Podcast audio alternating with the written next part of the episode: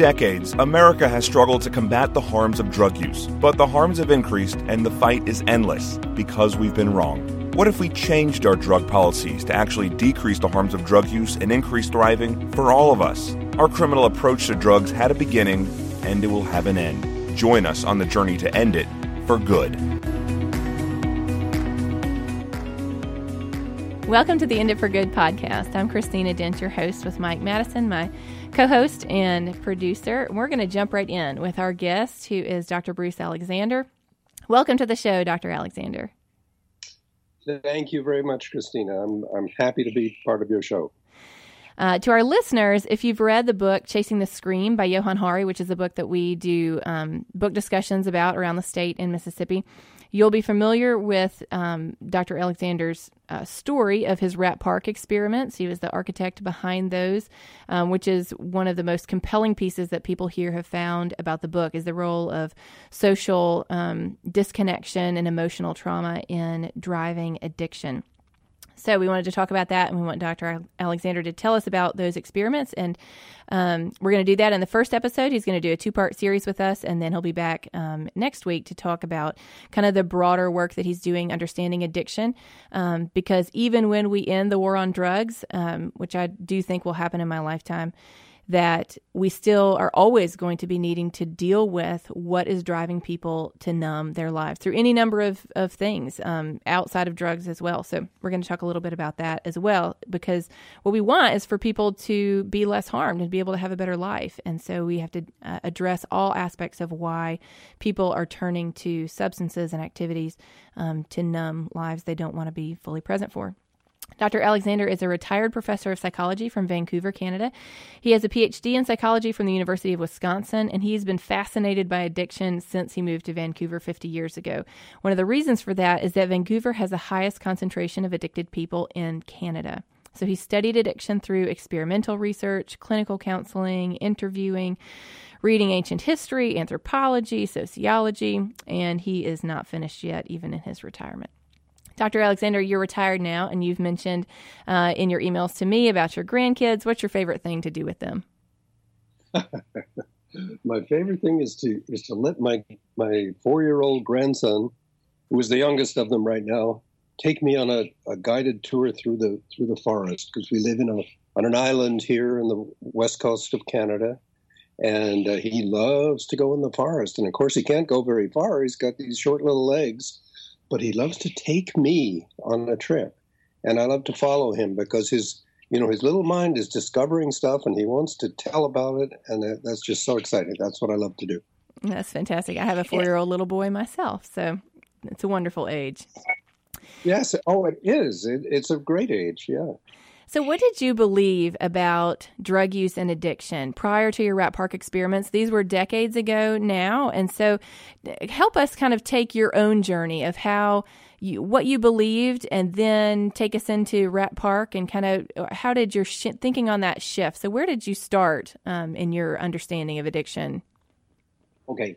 I'd love to tell you that story. First, let me correct one small thing which is that the Rat Park experiment is not mine alone. You didn't say it was, but I want to be clear. It's it's a, it's a group of us who did it. I, I got the money, so I guess I I'm the senior investigator. But but there were several of us, and and uh, we all came to it with the the prejudice of our age. Now we're going back 50 years, and interestingly, the prejudice of 50 years ago was quite similar to the prejudice today. Mm-hmm. That is, mm-hmm we were all brought up to believe that there are certain drugs that if you take them, they will they will grab hold of you and make you know irretrievably make you into an addicted person and there's really not much to do about it after that.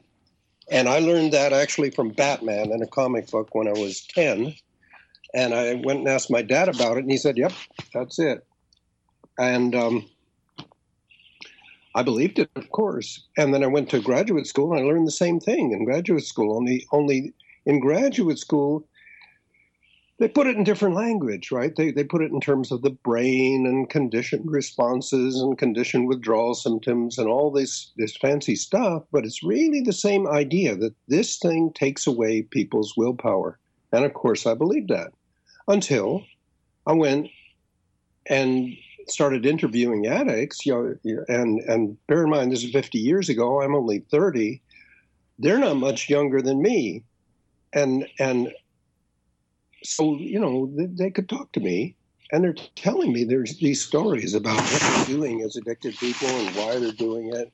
It has nothing to do with this um, this loss of willpower. They're they're telling me why they're doing it, and and they're telling me the you know the kind of excitement they get about being thieves and gangsters in their their gangs, and the girls are telling me about the uh, the world of prostitution. And it's not like they're all excited about what they have to do to earn the money, but they're they're excited about hanging around with the other girls and and and the so they're telling me these stories, and I'm thinking, wait a minute, this doesn't sound like what Batman was telling me. So uh, I was teaching at Simon Fraser University, and I go up there and I'd tell my students what these uh, junkies, that's what they call themselves, junkies, were telling me, and and people would, were very disdainful because they all knew the Batman story, right? It's just a drug that takes away people's willpower. And if it is just that, of course, the logical thing to do is to have a war on drugs. We must get that drug off the street. And anyone who sells that drug on the, on the street is essentially a murderer. And so we must have them in jail. And it doesn't matter if the police beat them up a little bit on the way into jail because they're really horrible people. So I got that story back from my students, of course, because they learned about it from Batman 2 or whatever were the mass media sources of the day. And and the and at one point, one student changed my life because he raised his hand in the back of the the classroom and he said, "Don't you know about the rats?" And of course, I did know about the rats. The the rats. There was a series of experiments that were headline news in those in those days, and what they were is that if you put rats in a little tiny thing called a Skinner box, which is about as big as maybe six milk cartons, you know, it's not a big box. Um, you put them in there and you give them a, a, a, lever to press on the wall and you, you hook them up so that whenever they press the lever on the wall, they get a little jolt of heroin injected into their jugular vein, which goes right to their brain. Um, they'll just keep pressing and pressing. And this, as I say, this was headline news in 1970 because this is the proof that that there is a drug that not only takes away human willpower, willpower but takes away the willpower of all God's creatures, including the lowly rat. And if there is such a thing, you need look no further. The explanation is all there. The explanation is in the drug and in the human brain. So we thought, my little group of friends and I, we thought, no, there's something wrong with this experiment. Because here we've got this rat in a in a tiny box. The box is really not much bigger than the rat. The rat has to make an effort to turn around in this box.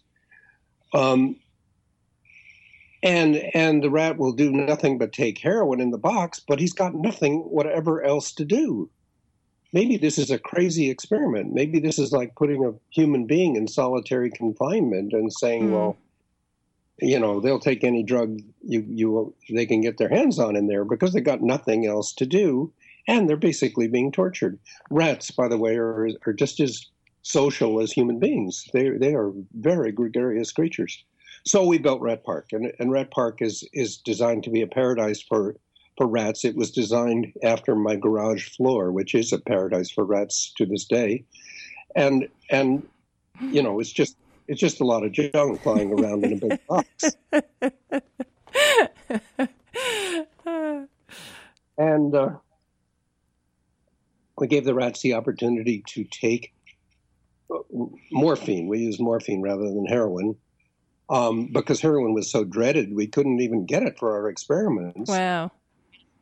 And then we had other rats in little cages, and they had the opportunity to take morphine. And the and the the short version of the story, it's actually a very complicated experiment, but the short version of the story is that the rats in Rat Park they don't like it. They you know they they do take a little, Um, in the way you know a person might have a beer once in a while, it's like that. Whereas the ones in the cages take it compulsively, and and in the way in, in a way which looks like the way human addicts take it. So we we concluded that those that when that guy said, "Don't you know about the rats?" he was referring to experiments which were invalid hmm. because because they were they were taking tortured rats and showing they couldn't resist heroin. Well, of course they can't. That's right. Nor can tortured human beings. But normal rats and normal human beings can resist it very well. So so anyway, that's that's how Rat Park came about. Now there's much more to the to the methodology I could tell you, or people can read about it if they want to. Uh, but that's the basic story. Well, I remember, so I grew up in the 80s. I was born in 83. So 80s and 90s. I remember the original Rat Park experiments. I remember hearing about that growing up. You know, you put rats in a cage with, you know, heroin and they go nuts and they kill themselves. And, you know, this is, um, you know, this is what happens to you. You know, I, I grew up kind of during the, the, um, just say no to drugs and that you know Nancy Reagan's campaign against that and you know the egg in the frying pan this is what happens to you um, and I remember that I was it was so interesting to read about Rat Park because I remember those original experiments being told to me. I don't even remember where, um, but I remember that message and those pictures of those rats in that cage, uh, and then realizing there's actually far more to the story than just putting rats in a cage with heroin. Well, I'm I'm glad you heard about Rat Park and and you're unusual in that regard because most people didn't in the 1980s. No, I'm saying I heard about the original, not the Rat Park experiment, the original oh. rat experiment that your that your uh, that student you know had held up. No, I didn't hear about Rat Park until I read Chasing the Scream a couple of years ago. well, that's that's the weird thing is that is that the original experiments, of course, everybody heard about them. They were headline news, but Rat Park nobody heard about because it disappeared. It sank like a stone, even though it was published in, in the best scientific literature. Um, and it was true. It's been replicated and everything else. But it, it disappeared until recently. So we have Johann Hari and but, but a bunch of other people too have rediscovered it. There's even a Rat Park comic book now, a scientific comic book.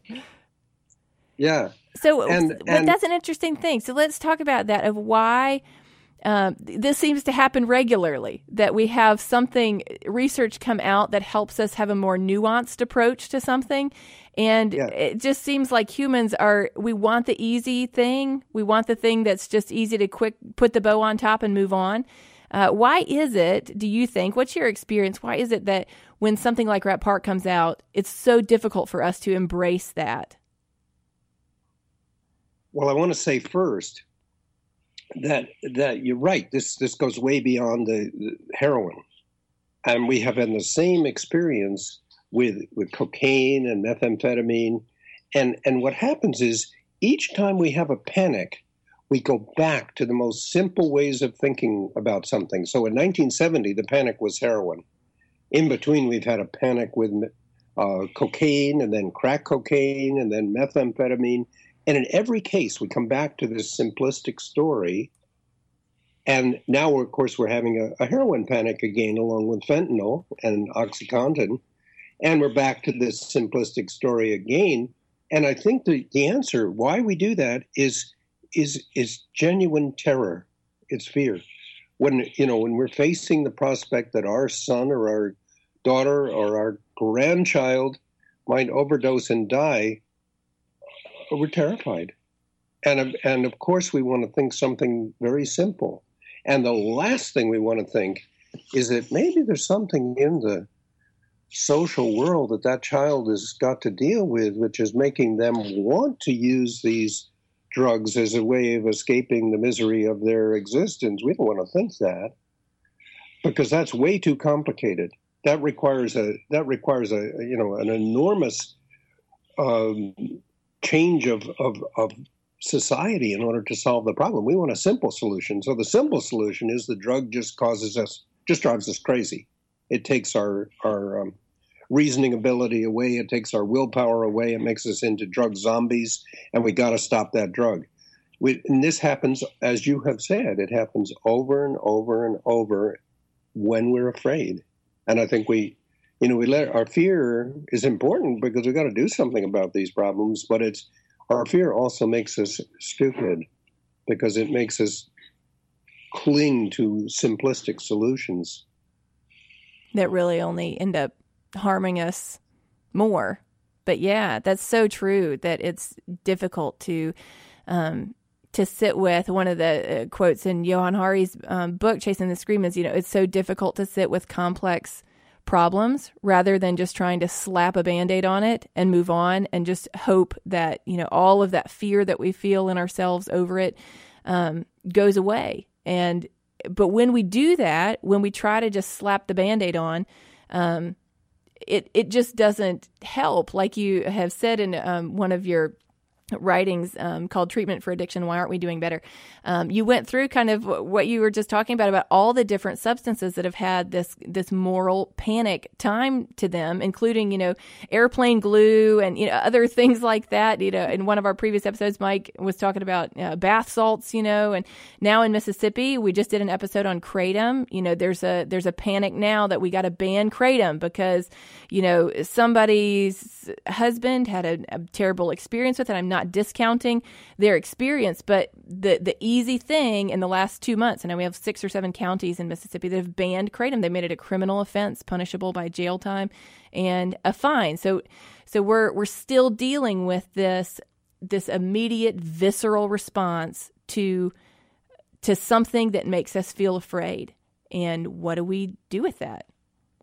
Well, we're very proud of ourselves in, in Vancouver, which is my city we're very proud of ourselves because we have got beyond it. And and this this is something which took 50 years to get beyond. And I've you know, because it's all been within my lifetime, I've I've I've had a chance to see it. And and and we, you know, we hold ourselves up as a good example because we we don't um, express this panic in the same way anymore. We used to have in our city two big prisons. I mean, really big prisons, and they were filled with drug drug users and and drug dealers. Um, well, both those prisons are torn down now; they're gone. That's not to say we don't have prisons elsewhere, and and we you know we haven't got rid of all crime or anything like that, but but we have got we have gone beyond the um, panic over drugs, which which makes us think that the only solution is to drag people off and put them in jail and lock them up for, for long periods of time. And the reason we were able to get beyond it, I mean, the, the major reason, I think, uh, the credit really goes to the police because 50 years ago, um, well, let me say first, there were always people who were opposed to this war on drug simplistic solution to a complex problem. There were always such people.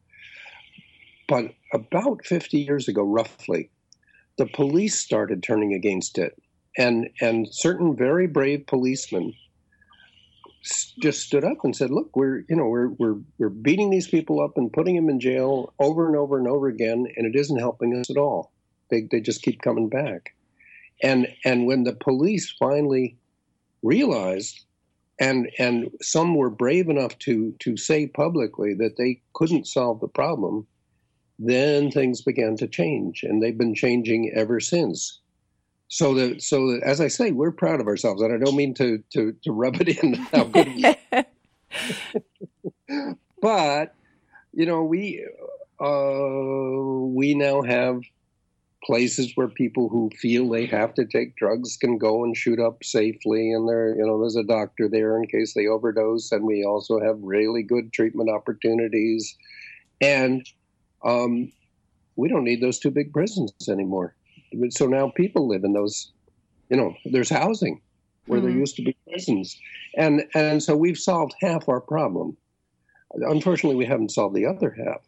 I mean, the, the, the problem that we've solved is, is how not to overreact. So we're not mm. overreacting anymore. But we haven't solved the problem of addiction. Our addiction problem is as bad as it ever was. So and there's this, a, yeah, go ahead. Well, there's our problem. That's the problem that I think we have to deal with now. Is that even once we get past the evil war on drugs, as I really think it's evil, we will not have solved the problem. And that's that's where we have to start dealing with the complexity of the problem. And that's what we're going to get to on our uh, next episode next week. Dr alexander is going to be back with us and we're going to delve into um, his research, his lifetime interest and research into the drivers of addiction. So the Rat Park helped to highlight how um, when you put people in a cage, when you traumatize them, when you take away meaningful connections, this is what's driving those rats to use uh, the drugs compulsively and to overdose on them.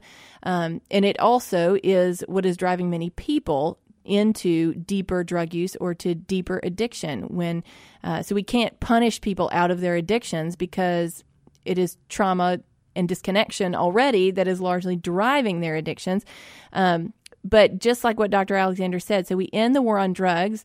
We when we shift to health based approaches, as he has said, you know, they're half of the way there in Vancouver. So they fixed half the problem and they still have the other half the problem. That's what we're going to talk about next time. Um, how can we deal with uh, the underlying drivers of addiction that aren't coming from the drug war? But that are coming from other things. So a massive amount of them are coming from the drug war. They fixed those, that half. And now the other half that aren't coming from the war, but are coming from all these other um, drivers of disconnection and what's driving addiction, how we can approach that, what Dr. Alexander's learned about that in his years of um, research, and uh, we're really excited to have um, him again next week. So thank you for engaging today by listening and learning. You can access Dr. Alexander's work at brucekalexander.com, or you can just uh, Google Bruce Alexander Addiction and find him that way as well. His newest book on addiction is called The Globalization of Addiction A Study in Poverty of the Spirit. Um, I love that term, poverty of the spirit. We're going to get into that in our next episode. We're so thankful for his work and his time sharing that with us. And now you, uh, listening, can share that with other people. So, End It for Good exists because uh, there's a movement of people who want to share their interest, um, who want to engage in these issues, not out of fear, but out of trying to understand how can we really uh, help for our world to be better? How can we leave it better for our children and grandchildren? Um, and we want more people to enter that conversation. That comes through uh, Facebook, through the podcast, through book discussions across the, st- the state, and people sharing those with their circles of influence. I want to encourage you and challenge you to do that if you're finding these helpful. I'm Christina Dent, your host, along with Mike Madison, my co host and producer. And we want to save lives, we want to help improve lives, uh, and we believe ending the war on drugs uh, can get us a lot of the way there. Um, and we're going to continue with Dr. Alexander next on what can get us more of the way there. Thanks for joining us.